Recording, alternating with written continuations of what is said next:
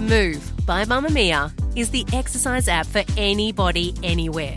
And in case you missed it, we dropped a brand new stretching collection that can be used to improve mobility and bookend your favourite sweat sessions. Mamamia subscribers get unlimited access to Move, and we drop new workouts every single week. If you're on the hunt for movement that makes you feel good, head to move.mamamia.com.au and use the code MOVE10 to get $10 off a yearly subscription. If you're a fan of makeup, then I'm going to guess you've spent a considerable amount of time in the store that was started by my guest today. Welcome to Lady Startup, Mamamia's podcast about women in business. It's all about giving you the information you need to start your own or just hear how other people have done it. I'm Rachel Corbett and I am also a lady startup, just in case you're wondering what I'm doing at the helm. My business is called Pod School, and my guest today is the founder of Mecca, Jo Horgan. Jo got the idea for Mecca when she was working for L'Oreal in the 1990s when she realised that customers wanted a more bespoke experience than the traditional beauty stands in the department stores. So she quit her job and two years later was opening the very first Mecca store on Toorak Road. 20 years later, Jo's once small business now has over 80 stores and she's also launched her own range of colour cosmetics, Mecca Max. So, how did she go from the owner of a single beauty store in Melbourne to the founder of a beauty behemoth that is a must shop destination for makeup lovers everywhere? Well, let's find out. Jo, welcome to the show. Thank you so much, Rachel. Lovely to be here. Now, I have a question. Did you always, from the very beginning, want to be an entrepreneur, or is this a total surprise that you've ended up here? I think life is a surprise. Isn't it? I think having two entrepreneurial parents, I witnessed their journey and I think it made it feel very normal and natural.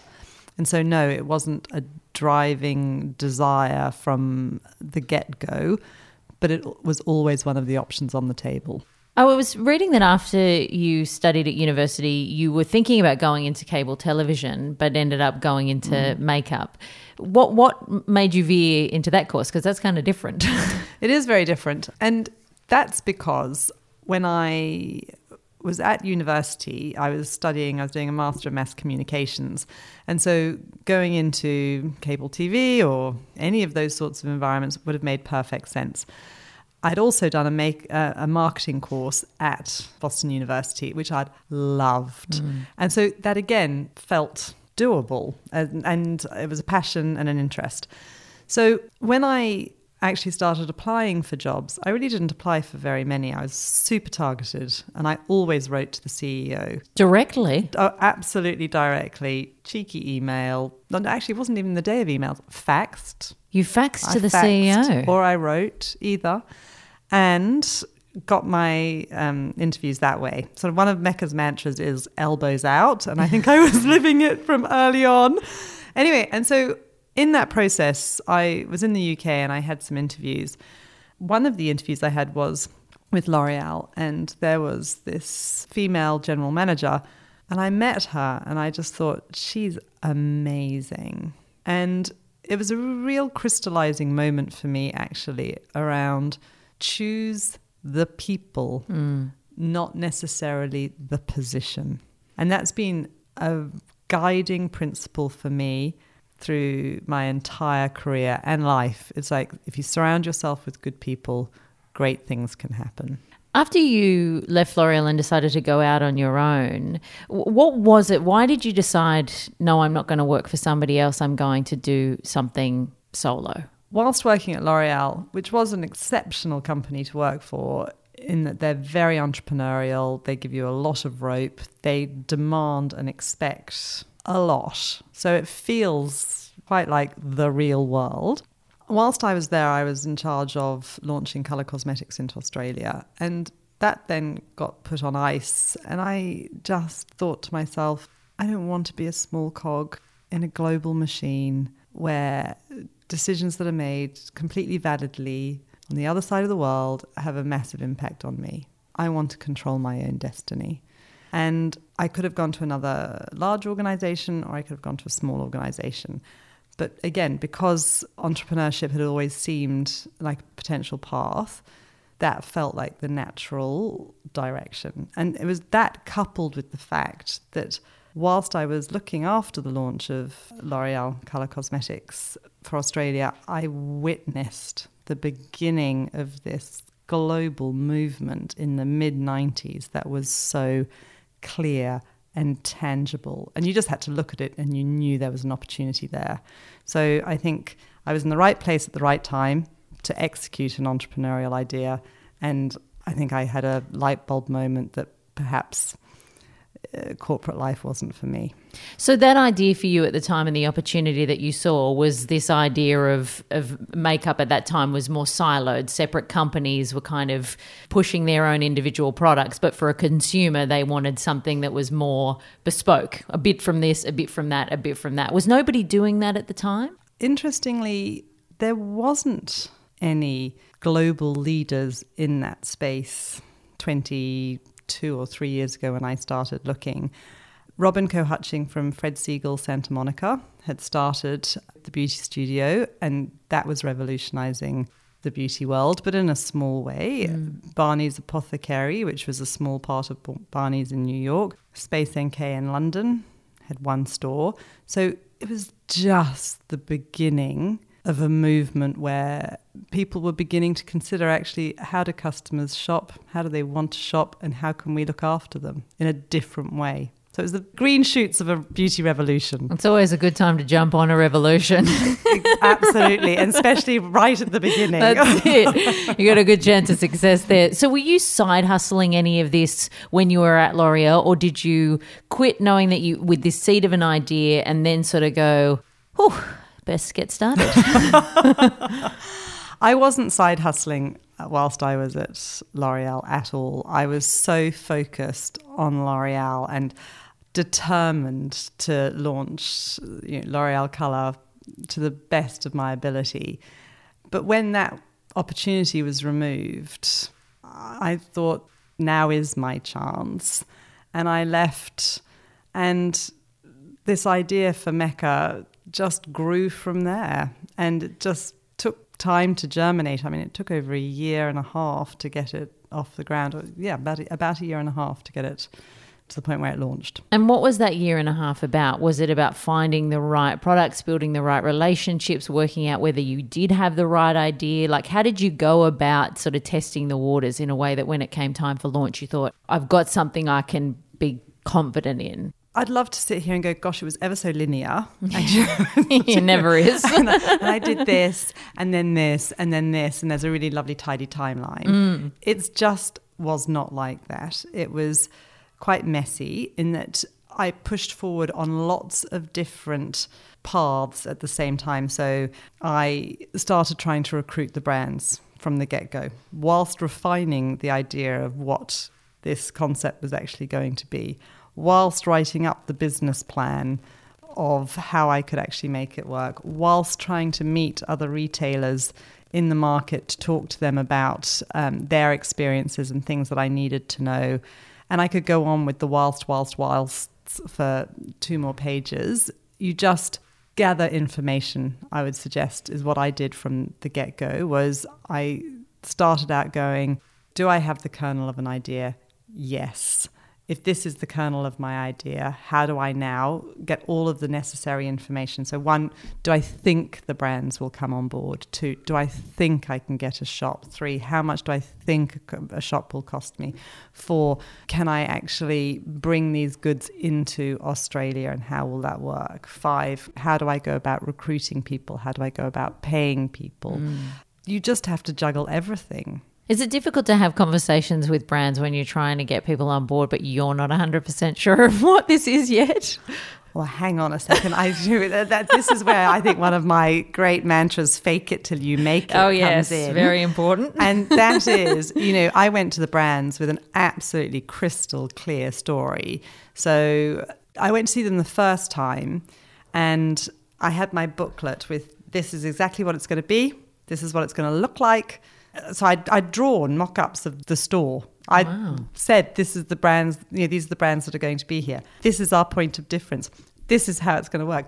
this is how many shops we're going to have, and this is how much shelf space you'll have. That's how, and this is how we'll launch it. So, from the brand's point of view, I was On know, it. three months out from launch.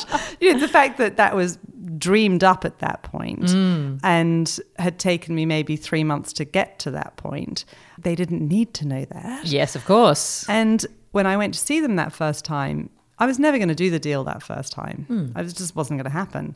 But it gave them a signal I was serious, and it allowed me much more interestingly to fact find and to read the play with the brands. What did they want? What were the obstacles? How could I overcome those obstacles? And so that I walked away crystal clear in my mind about what it would take for the brands to come on board, which did actually change the business model entirely because suddenly it wasn't enough that they would just ship me the brands and I'd be a retailer. Mm. They had no interest in Australia. They were in the US, you know, somewhere between 10 and 50 stores. They weren't in Asia, they weren't in Europe. They were looking at me going, We're low on resources, human and financial. Australia just would never make sense for us. And so suddenly it was like, okay, we will act like your local brand partner. We will be the affiliate here in Australia for you. So, were you, as you're sort of talking to those brands and you're still trying to work out whether you've got this idea right, were you getting a sense from what they were giving you that I'm onto something here? It's interesting. I didn't think I needed the brands to tell me I was onto something. I just needed to go into like Barney's Apothecary or Fred mm. Segal and see the customer reaction. You know, when you go somewhere and you can just feel it and see it. So, from that point of view, I was completely convinced that there was a movement and it was happening. The big push with the brands is how, in heaven's name, do I get them over the line? Mm. And that was the biggest hurdle because without those brands, I was nothing. Mm. The rest, you, you can find a different shop and have a different team and you can choose a different point of sale and you can change the numbers in the business plan. But if you do not have the revolutionaries, and these brands were the revolutionaries, you don't have the concept that you need to make the customers want to shop with you. How did you go about choosing the right mix of products and working out which ones that you wanted? Did you just have a good sense from your time at L'Oreal and your time in the business about what brands were going to resonate with customers? Someone gave me my son a T-shirt recently that said "Done is better than perfect," mm-hmm. and what I would say is, I had a list of twenty brands. I didn't go down to category. I didn't go down to you know how much of this is lip versus eye versus foundation. It's like there are twenty brands that are super interesting. Can I get these brands on board? And interestingly, they all said yes. And I started with seven and then built the offer from there. And I learnt as I went. And it was the fact that the brands were amazing. Hmm. I mean, truly amazing. And as a result, the customers wanted those brands. That was very forgiving of the overall you know, premise and concept and allowed for lots of mistakes along the way. So, no, I, I was not as planned as I should be, but I could have spent another year trying to eke out the perfect plan, by which point it wouldn't have been the beginning of the revolution anymore, and someone else may have actually, you know, stolen the march.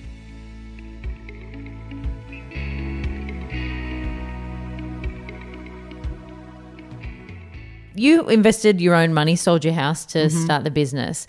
That is a big thing to do. And there are a lot of people who want to start their own business who think about whether or not that's an option. You know, sometimes mm-hmm. you can start something and you don't need a great deal of money to invest, but other times you mm-hmm. need things like stock and a physical shop and potentially employees. And so you do need money behind you. So how do you how do you make that decision if I'm somebody that's sitting here going, I want to sell my house, I feel like I've got a great idea. Not that you can ever know whether it's going to work or not, but what's that extra 1% that makes you realize it's worth the risk? I think that in my case, there were a few indicators which helped make the decision easier. The first was I'm a big believer in getting input from lots of different people. And one of the people we went to was the one of the partners at Boston Consulting Group, where my husband worked at the time, and he was also the head of retail. And we presented the idea to him. And first of all, he thought it was fantastic. Secondly, he introduced me to Steve Bennett, who um, was the founder of Country Road and who was heading up George's. And thirdly, he said to me, if there's any way you can do this on your own, get proof of concept before you bring investors on, because it will give you more freedom and it will allow you to maintain control because you will have to sh- sell less to investors because it will be worth more as you've got proof of concept. So there were moments like that where you presented it to different people and their reactions were really positive. Mm. And the second point I think that was interesting for me, and whether it came from L'Oreal or whether it came from my experiences with Mecca, is pivoting had always felt relatively easy for me. I.e., if something's not working, find another way around it, think of another way, change direction, change course. And I think that was incredibly helpful. And I'll give you an example. We launched our first store in December 97, which, by the way, as you know, is crazy. Don't launch retail in December. Secondly, you know, we launched George's in February of um, 1998. And a year later, it went into receivership. And we were back down to one store, and we had had plans to open more stores. And we just couldn't afford not to have that revenue. David Jones had approached us to take a store in Sydney. And so the natural response from me was okay, David Jones is just down the road. Let's talk to them about Melbourne. And we put in a temporary store, which literally took a week wow. to pull together. And then we opened a completely new store two months later. And so it's examples like that where you know nothing not everything is going to go yes your way and it's in my instance how I, I, had the confidence that we would find a way around it. Mm. So I think one, getting endorsement from people that it was a good idea, that it was worthwhile pursuing, and that people were offering their own contacts and in fact their own investment. And secondly, having a confidence that when things didn't go right, right, I would find a way around them. When you opened the doors on your Toorak Road shop, was it just you? Did you have input? What was the setup there? Well, I did have two employees, two team members. Um, who worked with me on the floor and another educator. And we did the education in the front room of my house. And even back then, it was a 10 day program and hasn't really deviated from that mm-hmm. since. And that was it. And then Prue, who's still with us 20 years later, she was my friend's babysitter's sister. And I went out to dinner in the February after we launched in December, and I looked so wrecked. I was so tired because it was quite full on. Mm. And my friend said to me, Oh, you need help. You need some you know, support, and I think I have someone for you. So they wrote, and by the time I got back to them six weeks later, because I was like, mm-hmm. so much going on, she'd already taken another job. But in that meeting, I said, no, no, no, you can't do that job. You have to come and do this job. And so she joined Mecca, and 20 years later, she's still there. So that was the founding team. I love those stories. And I've spoken to quite a few people on this show who have that same story. You know, somebody started off right at the beginning and they're still mm-hmm. here at the end. And it's so nice to have those people mm-hmm. that have been through every single step of the journey, not just people that are, you know, somebody mm-hmm. that's come on at the end when it's all success. They've seen how it's grown from the bottom up. What was the dream at that point? Was it you wanted to have multiple stores, or was it I want this store to be the most successful Mecca ever? You know, was it just a smaller vision then? It wasn't so much about the physical presence of the store. It was much more about here's an idea that customers would love. So how do I actually make sure that customers get to love it? Mm. And so the original plan was ten stores in Australia. And I remember people saying, oh, you know, maybe one in Sydney, one in Melbourne, there'll be no appetite post that. You know, it's very pointy ended concept. And my view was, I think, again, there are ways in which to extend it, tweak it, pull it. It's more flexible than people are giving it credit for. So we did a business plan around 10 stores. And that felt like a lot, and that felt very ambitious at the time. And it was funny, the 10 store plan was out here and up here in sort of the stratosphere. And my daily life was absolutely all about making that one store on Toorak Road the best store that I could possibly make it.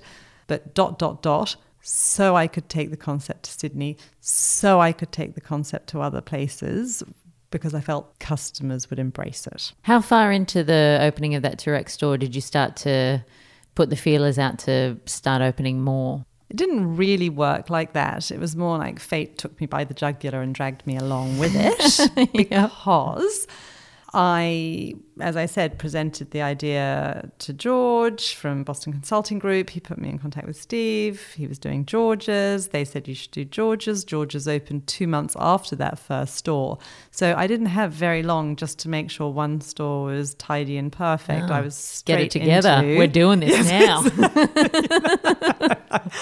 and that's why you you have those moments of absolute burning in the crucible horror moments. And that was one of them where we just opened one store and suddenly we had an enormous store to open. Mm. And so that felt like a big deal. And then David Jones came knocking and they wanted to open doors. And interestingly, again, landlords started coming to Mecca because I think they saw that it was a concept back to the key premise of this whole idea, they saw that customers would embrace it. This might be a boring question. I'm hoping not.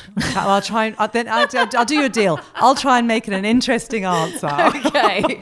I just don't know whether there's an interesting answer to this. Okay. So, but uh, okay. because I've never done bricks and mortar, I yep. guess I'm thinking there's going to be people that are listening to this that might want to open their own shop or something, mm-hmm. and they that physical idea of a store is something that they des- desperately want. Is there any kind of advice you would have about finding the right commercial property? That's com- not a boring question at all. okay, good. good. and I could talk about it forever because you know, finalizing real estate is a big part of what I do. It's not my favorite job by any means, but it's just so critical. And what I would say in terms of finding a first store is one, look at lots of different options. Two, don't get your heart set on one single store that's a surefire way to pay too much. Three, do your homework and find out how much people are paying for stores around you. Four, really look at what costs are on top of the base rent and what building costs you will have outside of what you think is your store concept. A pesky pillar can add, you know, over ten thousand dollars to a shop fit, for example. Mm. And so, and the last thing, if you can find a supportive landlord, if you can connect with the landlord through an agent, but if you can connect with the landlord that's also very helpful. When you were doing those first shop fit outs, I mean, did you have connections? I, I, I just think, gosh, how do you even know what it's going to? I mean, it's all so much guesswork at the beginning, isn't it? It's like, I want it to look like this, but I don't know how much it's going to cost. And then next thing you know, you're in for this huge bill, and like it's it's it's a huge undertaking. I think this comes back to this idea of always fact find. Mm. And I'll give you an idea. In that instance, the right architect partner was going to be absolutely critical.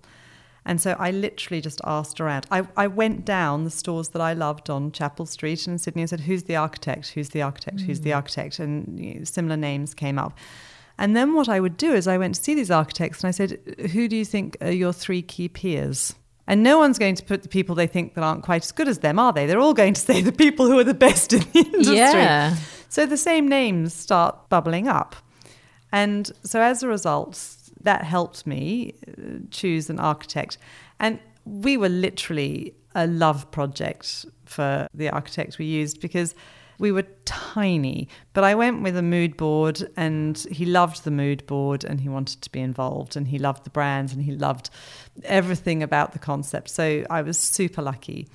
And then also going back to asking lots of questions, what's the cost to fit out? You go and ask the different uh, architects you're meeting with, and then you ask some builders roughly how much does it cost to build a f- store fit out. You talk to other retailers, they'll give you a average per square meter. And then, you know, I just said to the architect, this is all the money I have. So there is no blowout possible. and we just say no to things.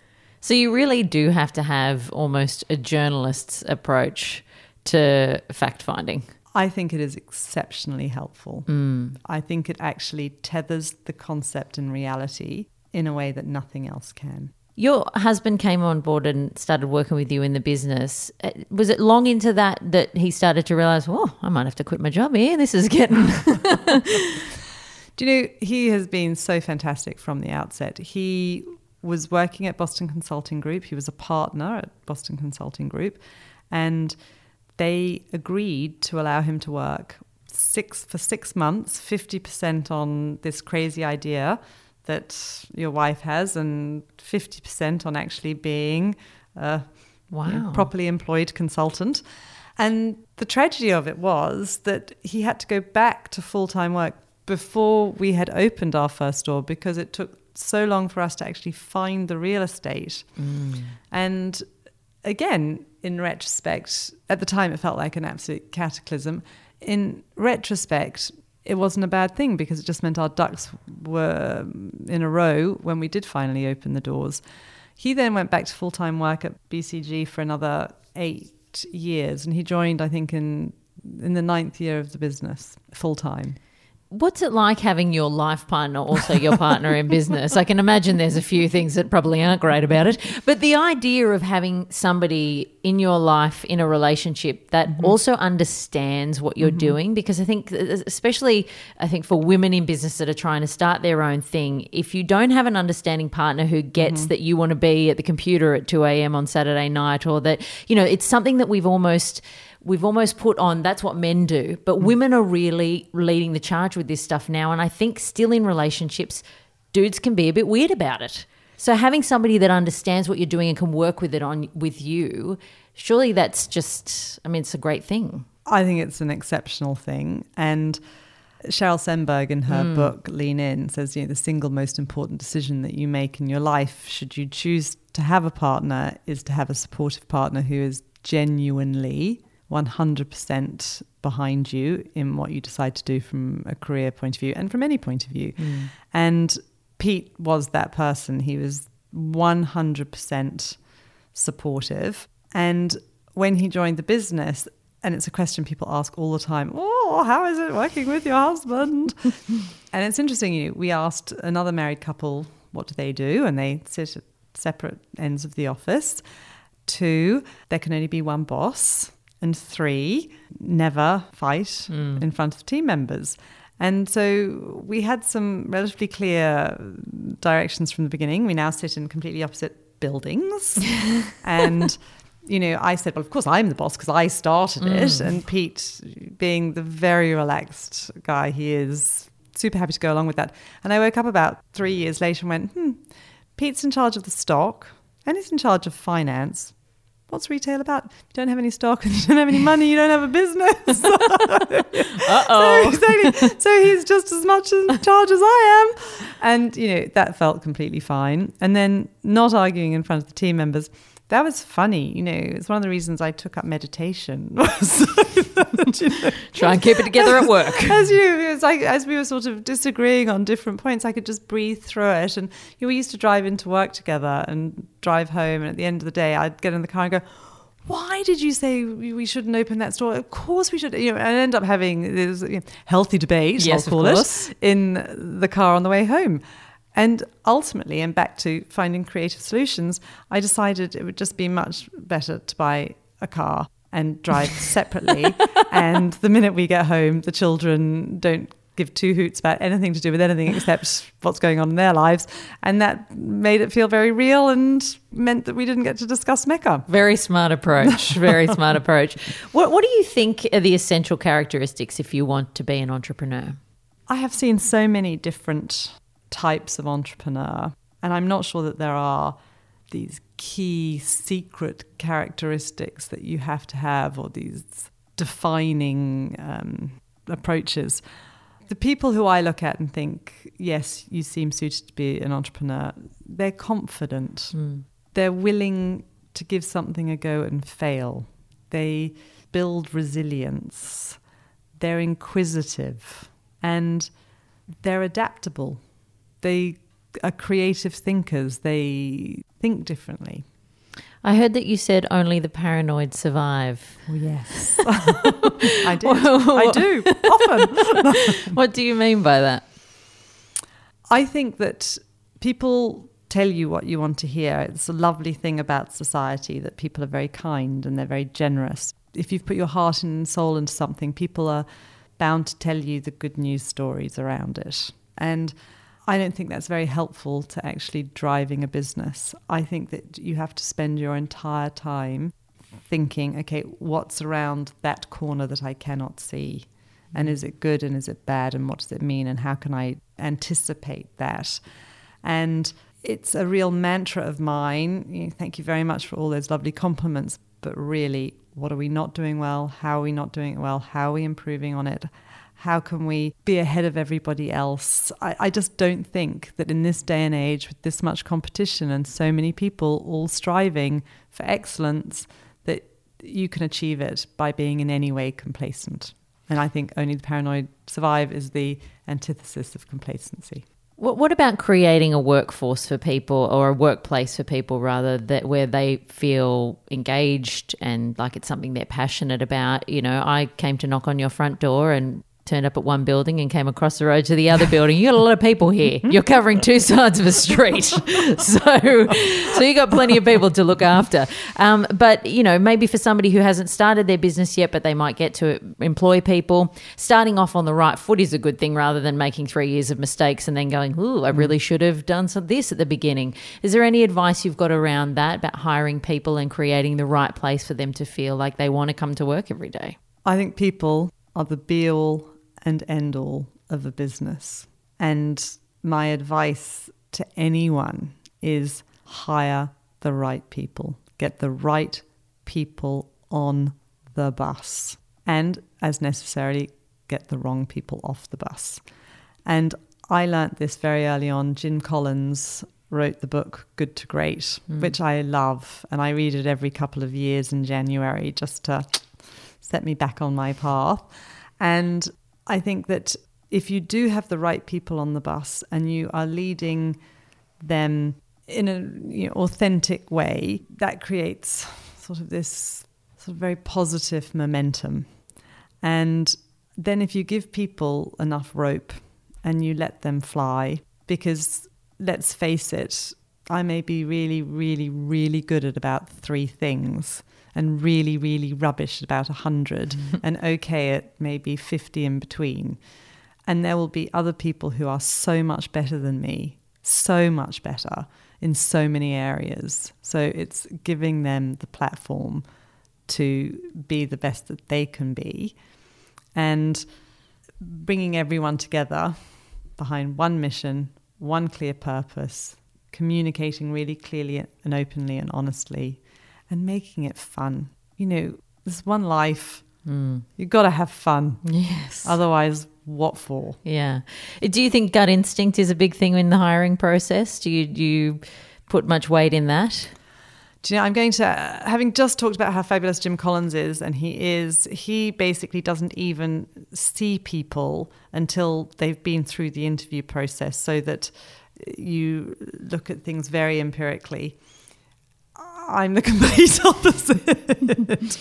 and I meet people and I am looking for people with high energy, clarity of thought and communication, and just good people that you can then bring in to the organization and you know that they're going to add to the vibe and the productivity. I always think you want people in your business who could be doing something else you know so you want to make you want to yeah. make it as great for them because they could just go and do their own thing or go and work wherever they want you know and i think i've seen some businesses that let go of people i'm like you really wanted to hang on to that person. Like they can go anywhere. You want to make it a better experience for those because if you've got all of those individuals who could be anywhere else, that's the kind of sort of magic dust that makes something happen. But it's the only thing that makes that, that something happen. And what is to stop them going somewhere else? Mm. And that's why I try and create an environment where people almost have their own mini businesses where they can have the idea and they can go for it. And if they're that way inclined, the opportunity is endless. They've just got to put their hand up for it. If you had your time again, would you do anything differently? Oh, that's such a difficult question. um, yes, I'd probably do 10 million things differently, but then I wouldn't be where I am now. And I am ultimately incredibly happy where Mecca sits 20 years on in terms of the customer experience, the amazing team that we have in the business, and the innovative ideas that are continuing to come down the pike that makes it incredibly energizing. If I had my time again, yeah, but the beauty of hindsight, we would have accelerated faster earlier. I was very conservative. I didn't have the money. Wrong moves would have meant going out of business. That didn't seem like an option. Obviously, n- n- what I know now is that I could have just hit the you know, hit the hundred miles an hour button immediately and just go for it. Um, so I didn't do that, and yeah, that would have been a lovely, lovely thing to do because there is so much more that I want Mecca to do and to be. And I feel that there's a team in place who can see it, who can touch it. And it's just, I sometimes think, gosh, imagine if we'd already done those things. How incredible. You don't have to obviously reveal any secrets, not that you would on this podcast. Let me just blurt it all out for you. Sorry, competitors. I'm not Um, very good with filters, actually, so you never know. I'm sure, I'm sure I'll be getting a terse phone call saying, cut that bit out if it happens. So that won't be occurring. But, you know, what are those dreams for the future of the business? What, what do you want to do? It's a really interesting time to be asking that question. I'm asking that question of myself. You know, for the first 20 years, the first five years, it was like, gosh, can I have a business that survives? You know, for the first 10, can we do something really interesting in cosmetics? For the last 10, so 20 in total, you know, can we become the number one beauty destination in Australia and New Zealand? And we've achieved that, and we have clear goals for the next two three years of how many stores we can roll out and how we can innovate around the concepts. And there's lots of really exciting things that are happening. But now is the time to sit there and go, what does the next 10 years look like? And it's an incredibly energizing time for us because I often say at Mecca, I feel like we're drinking from a fire hydrant of opportunity. Wow. You don't hear that that much in business. It's always sort of, you hear the doom and gloom. Well, I'm not sure if I've said it, but I'm sunnily optimistic. People have always said that about me. Clearly, if, you, if you're all sitting around the fire hydrant and everybody else is crying themselves to sleep at night, I don't know. Well, we could be delusional. Well- Who knows? You've got to look on the bright side, right? Um, finally, what, what would your advice be? I know there's been little bits of advice all through this show, but what would your advice be, sort of drilled down for people who want to get into a into their own business? Do a business plan. Surround yourself with really good people. Have a good accountant, a good lawyer, good advisors who are relevant to you. Do your homework. And I like the way you said it. Take a journalistic approach to fact finding. And then just do it. Just bloody well get on with it and do it. And then my PS would be once you've started the very scary journey that it is, be flexible enough to confront the brutal facts that lots of things won't work, and that's okay. And what are your creative solutions to that? How are you going to problem solve around that? Jo, it's been a bloody delight. Not only because you're just lovely to talk to, but also because your meeting rooms smell wonderful. Well, there is sort of some benefits from being in the new products room with every product that we're considering oh, oh in my front goodness. of you. Oh, hello. Nobody checked my bag well, on the that's why out. we're on radio. yes. Thank you so much for your time. Thank you so much, Rachel. Love talking to you too. Thank you. Thanks so much for listening to this episode of Lady Startup. Next week will be the final episode in season one. Oh, I know. How did that go past so quickly? But I am wrapping it up with a doozy. I am sitting down with well known female entrepreneur, the owner of Sweaty Betty PR, Roxy Jacenko. I know you might have assumptions about this lady. I know you've probably seen her on social media, but I encourage you to listen to this chat because you may feel differently about her at the end of it. If you have not already, I know I mention this a lot, head to ladystartup.com.au because Mia Freedman is about to drop a course. If you have dreams of starting your own business and you need a little help and you don't know where to get started, and you've been listening to these episodes and you're getting little morsels here and there, then head to ladystartup.com.au and pop your email address in to join the email list, and you will be the very first to hear about the course that will be dropping very shortly. It is a six week course designed to take you from idea to launch, and Mia will be running it. So if you have dreams and you want to make them a reality, make sure you head there and register your interest. And I will see you back in your ears for the final episode of season one next week with Roxy Jacenko. I'll see you then.